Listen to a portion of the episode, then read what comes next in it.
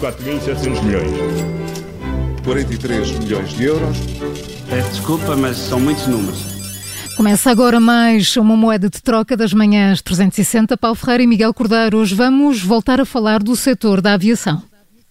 Sim, porque é um dos setores mais afetados uh, por esta crise e tem uma importância que ultrapassa em muito uh, os empregos que gera de forma direta e, mesmo a atividade uh, direta, concreta destas empresas de aviação. basta pensar que é da aviação que depende a quase totalidade do turismo internacional e, depois no peso que este turismo internacional tem em muitas economias, como por exemplo a portuguesa.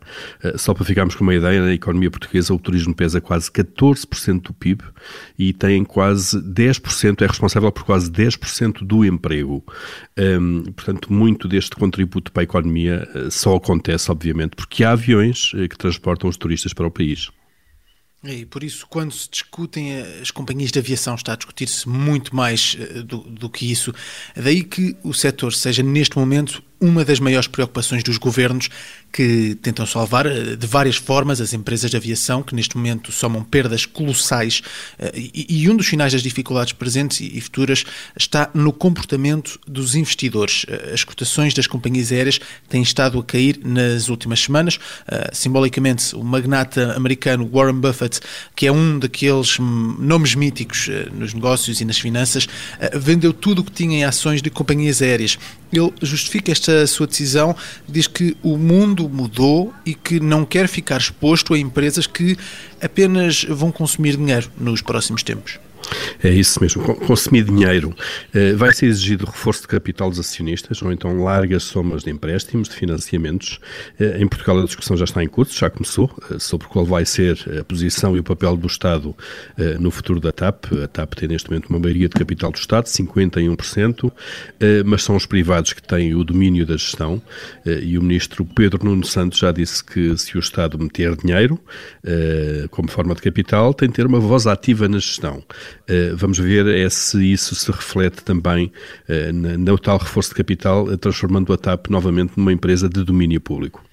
É, e na Alemanha também há, há, discussões semelhantes em curso. A Lufthansa é do domínio privado, mas agora, para sobreviver, precisa de uma injeção de capital.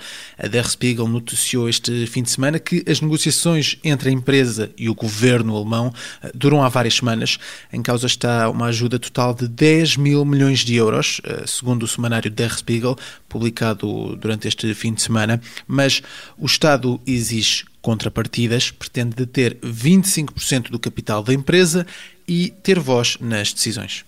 É, mas já, já a administração da Lufthansa recusa-se a ser influenciada pelos poderes políticos dos países em que atua na condução dos, dos seus negócios, e estamos a falar, obviamente, da Alemanha, o país de origem, mas também uh, da, da, da, atividade que tem na Áustria, na Suíça uh, e na Bélgica. Portanto, a discussão é sobre se se devem nacionalizar de novo estas empresas, uh, e de novo porque na Europa a maioria delas já foi pública e depois foi privatizada, ou, em alternativa, se os Estados devem dar garantias para empréstimos que depois se arriscam a, a ter de pagar, portanto, tem aqui um, custo para os contribuintes, eh, ou se, como terceira alternativa, estas empresas devem ser deixadas falir, eh, como aconteceu, por exemplo, há umas décadas com a Swissair, que era a companhia de bandeira da Suíça, ou a Sabena da Bélgica.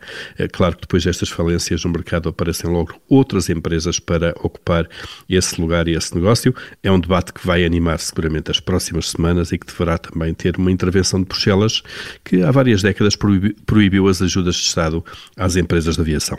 Paulo Ferreira e Miguel Cordeiro na moeda de troca da Rádio Observador e, claro, sempre em podcast. 4.700 milhões. 43 milhões de euros. Peço desculpa, mas são muitos números.